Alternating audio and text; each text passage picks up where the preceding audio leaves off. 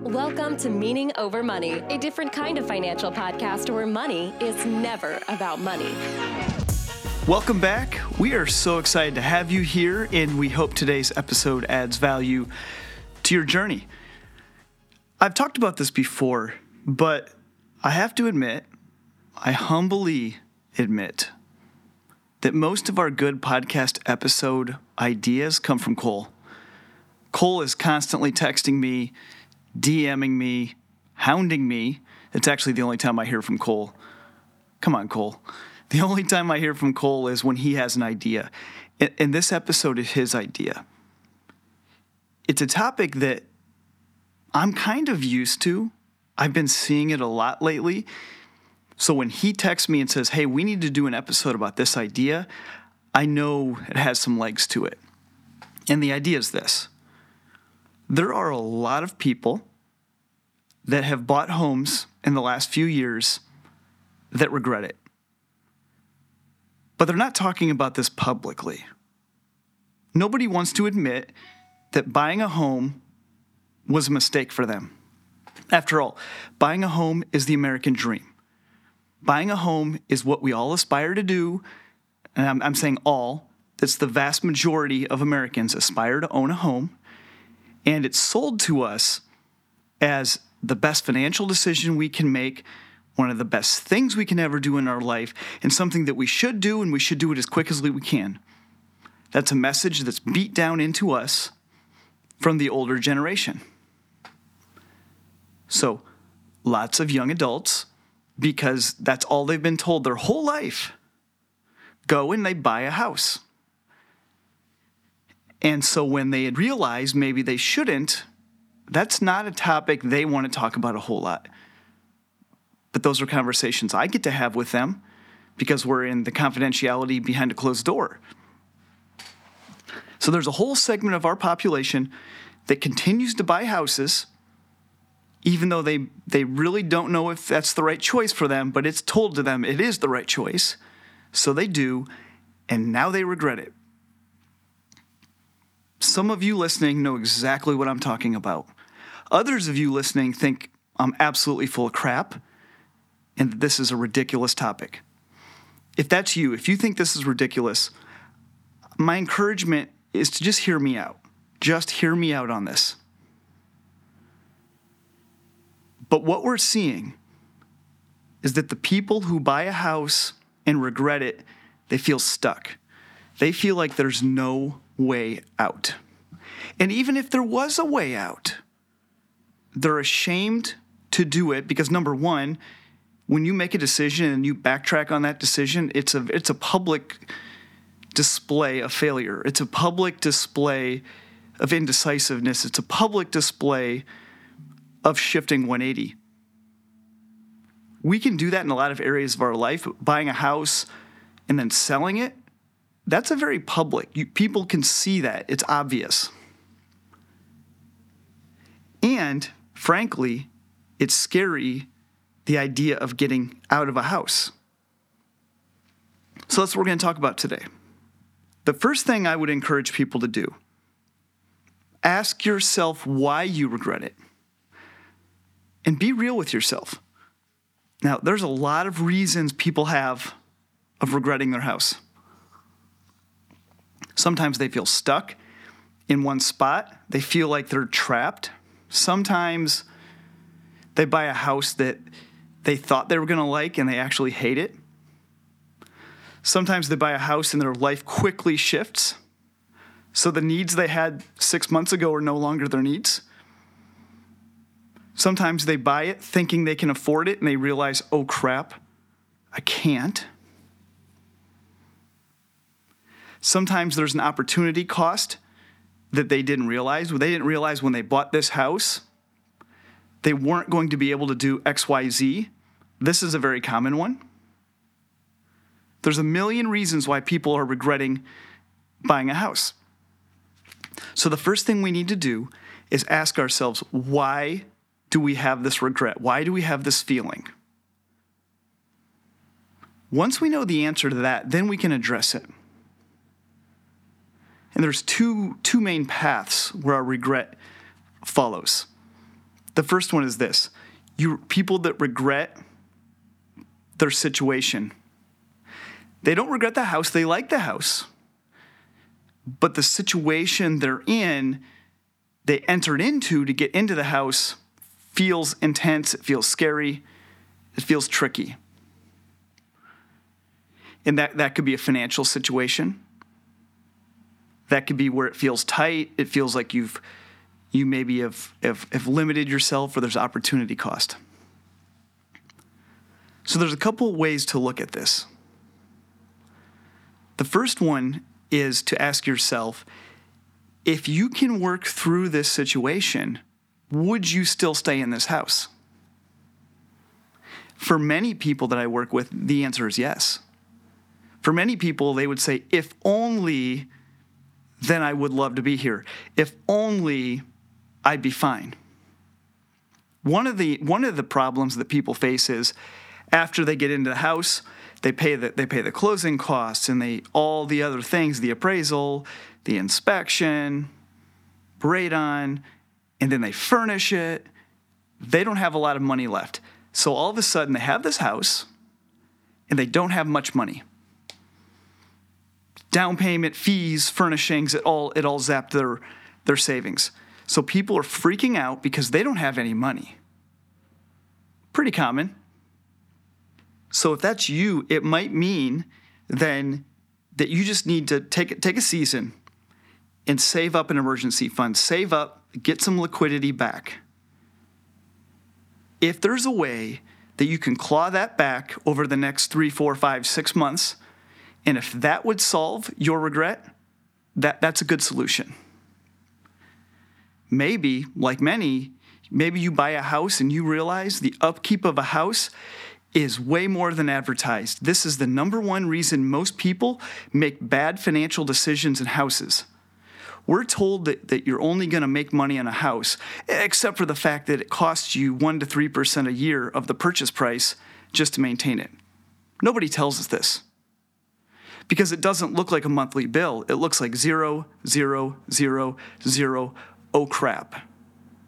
That oh crap might be the air conditioner, the furnace, the garage door, the roof, the water heater. It could be a, million different things.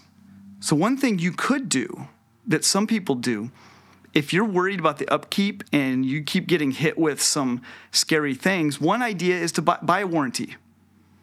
Especially if you just bought a house. If you just bought a house, a warranty might be what you need for this next season of life if you can pay some money and know that you're protected from XYZ maintenance issues, which is, is just reality of owning a home, that might get you where you need.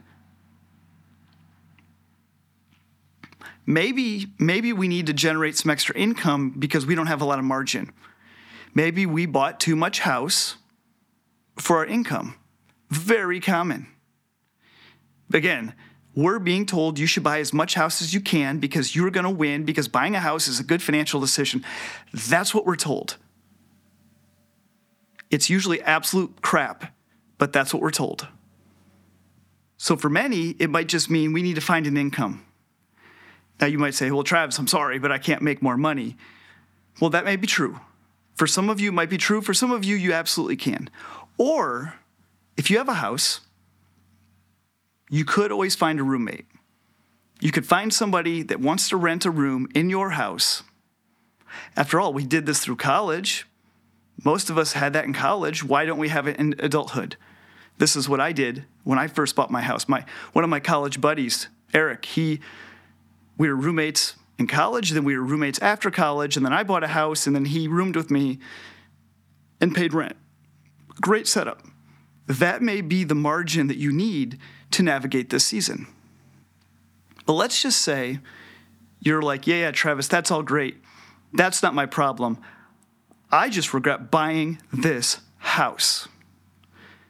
Maybe it's because you regret buying a house at all. Maybe it's because you regret this particular house or this particular neighborhood or this particular style. There's people that bought houses, they just regret buying that house. If that's the case, can we put selling it on the table? It's okay to sell your house. It's true, it's going to cost you. That is true. It's true that to sell a house, it's closing costs, it's selling fees. Those fees are just present. That's true. But that's a sunk cost. The day you buy a house, you've already you've already signed up for closing costs and selling fees. You just didn't know it because you don't pay it when you buy it, but once you own it, you know you have to pay it when you sell it. So we don't really we don't talk about this again. Buying a house is always a good financial decision. That's what we're told. But the day you buy a house, you are signing up to pay selling costs and closing costs. That's just what we sign up for. Now, there is an option you don't have to. You could sell it on your own for sale by owner, FSBO. You could do that. I would I would caution people from taking this route. Often, you, it's true you are saving money by doing this. That is true. But there are risks of making significant mistakes that could cost you far more, or the headaches that will drive you insane. I'm always an advocate for using a good agent that will really serve you well. So, we have to look at the sales costs as a sunk cost. If you already own a home, you've already signed up for paying those costs at some point down the road, whether that's this month or a decade from now. That just might be the cost. My question to people is Is it really worth living in misery? If you really regret living in this house, is it really worth living in misery for the next seven to eight years? just so you don't have to pay the cost that you've already committed to paying for in the future? I would argue if you're already going to have to pay that cost at some point and you really regret buying this house, you should consider selling it. Yeah, it's it's going to cost you. All mistakes do. All mistakes cost us something, and some cost us more than others. I've had my fair share of costly mistakes. But to live in regret and to live in misery and to live in fear, it's not worth it. This is meaning over money. This isn't money over everything. My next reminder is to really, really just push this idea that this is a season. It's always a season. If you're living in a house that you don't necessarily love, that's a season. And if we look at things as a season, we can get through, we can get to the next piece. But if that's you, if you regret buying a house, just know you're not alone. And know you're not a failure. And know you're not ungrateful. And know you're not just weird. If you regret buying a house, it makes you human. And a big part of that comes from us being heavily influenced by the people around us. And the people around us beat into our heads that we need to buy a house. I've owned two houses in my adult life, the last of which I sold in 2019. Four years now, not owning a house. It's wonderful. It's wonderful. I will probably own a house again in the future. But I love my life not owning a house. That viewpoint is shocking to people. And I get comments all the time that say, Travis, I thought you were good with money. Travis, I thought you were successful. When people see that I don't own a house, it's conflicting to their opinions about me and finance because it's so deeply ingrained into us that we have to own a house that when somebody doesn't own a house, it's shocking because it means either they're poor or they're a failure or they're stupid. And the truth is, you don't have to be any of those. Renting is perfectly fine. And if you bought a house that you regret, give yourself the freedom to get out if you need to. Or, or give yourself the time to work through that challenge to a brighter day where you will find that house to be a blessing. I'm not advocating everybody just sell their houses. I'm advocating that you figure out why you feel the way you do, figure out the path to, to unwind that feeling, and then aggressively pursue that. And for many, it's going to be selling, and for many, it's going to be keeping, but working through the real root of the problem. You can do this, guys. Let's not live in regret. Let's not live in fear. Let's not live in stress. This is meaning over money, and you deserve better. That's all I have for today. Take care, guys.